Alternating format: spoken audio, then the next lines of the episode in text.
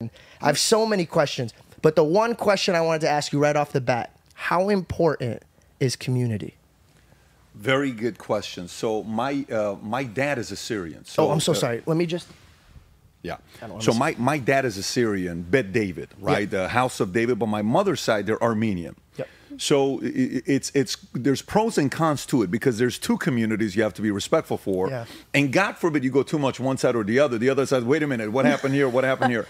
But uh, um, as an Assyrian, when you feel a certain fire in your belly, the history, what we've done, the people that came before us, the mistakes our generation made, the things they did right, you you have a responsibility to represent that community in your own way, but also at the same time, uh, the one person that played a very big role in me dealing with my own community of Assyrians and Armenians. So I'll give you on the Assyrian side. On the Assyrian side, there's a lot of political parties, right? They got the church people, you got the club people, you got the you know old timers, you got the new school, you got the if you know what I'm talking about. There's Of all these different political parties in the Syrian, and it's like you're either too young or you're not part of this church or you're not part of this or you're not part of this. So I don't like restrictions and having to walk on eggshells because I don't live a good life like that. Mm-hmm. I read a book by Kirk Kerkorian, I think it's called Hustler or something like that. Phenomenal book, by the way, how this guy went from being a regular guy. One day he's flying a plane. I think he's flying Bugsy or Ben Siegel to Vegas and back and forth.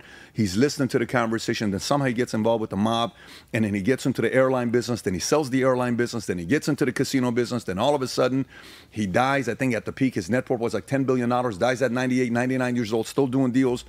And in one point of his life as an Armenian, he gave a lot of money to Armenia. But no matter how much money he gave, it was never enough. And it was always like, but you didn't do this, but you didn't do that, but you didn't do this, and you didn't do that. So to me, I I I was in the middle as the kid who wanted to love my mom and love my dad. Okay. And that trained me very well to know when on my mob side, when they would play politics and they would say, Wow, you know, Iran Tesova, yeah, Assyria. He's an Assyrian. He's not Armenian. He's an Assyrian. He's a Bet David. And then I would go to this and they would say, Ah, Su- Adam Naila, ha, Suraila, Bogosiani, Adam Naila. So he's an Armenian. He's not. So those games, I was very young when this happened, and I one day I, I sat my uh, uh, dad's side down and I was nine or 10 years old. I said, listen, guys, my parents are getting a divorce. I, you're not important to me. The only reason you're important is because I love my dad. And I told my mom, said 11, 12, 13 years old, uncle, I said, you guys only matter to me because my mom matters to me. If you play politics and try to get me to not my, like my dad, you're not going to see me. I love my mom, I love my sister, and I love my dad. That's it. You guys are secondary. I'd love to have a relationship with you, but if you try to divide, you ain't gonna see a lot of me because I don't like that game. So that divorce kind of messed me up a little bit.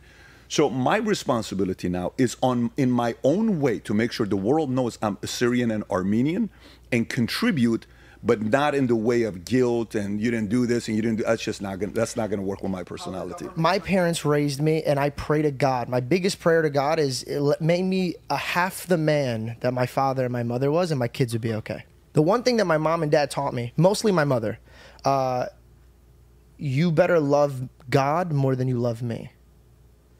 And so she would tuck me into bed and she would always say i love you the most. And i go the most the number one? And she goes no. She goes jesus first and then you. But i was young bro and so i fell in love with christ at a very young age. And when I grew up in my church, they used fear to direct people's faith the way they wanted to. I, when I go to church, I don't see anybody my age. And that's sad because the old people don't want to relate to us, and we don't want to relate to them that your guys is not do you're not doing it correctly, and that breaks my heart. I have pros and cons, and I just want to say pro because I don't want to make it look like uh, I, I don't like my community. The one thing I love about them is they might talk about their people, but you cannot go against their people. They stick together. And I noticed this when I walked into somebody's house that had a relative pass away. When I walked in and I see five or six families bring food, not only for the people that are mourning, but hey, you don't need to cook for the next two weeks. We're going to be here. You're not going to clean. We're going to clean. I'm watching these people come in like services. I'm watching this guy who has a business give his portion of his money to make sure that this woman with no father is here. I haven't seen, I'm getting goosebumps right mm. now because I go to LA and I can't even get my good friends or my brothers to even bat an eye at my problems. But an Assyrian man, if you know you're in trouble, will bring everything that he can to the community. And so the reason I brought this all up, and I'm sorry it was a long way to get a drink of water, and I do apologize. How do we tap back in to a community. Well, I mean, it, it's kind of tough to to, uh, uh, especially for you and I. Somebody would say, well, if it's really community, you should have married an Assyrian.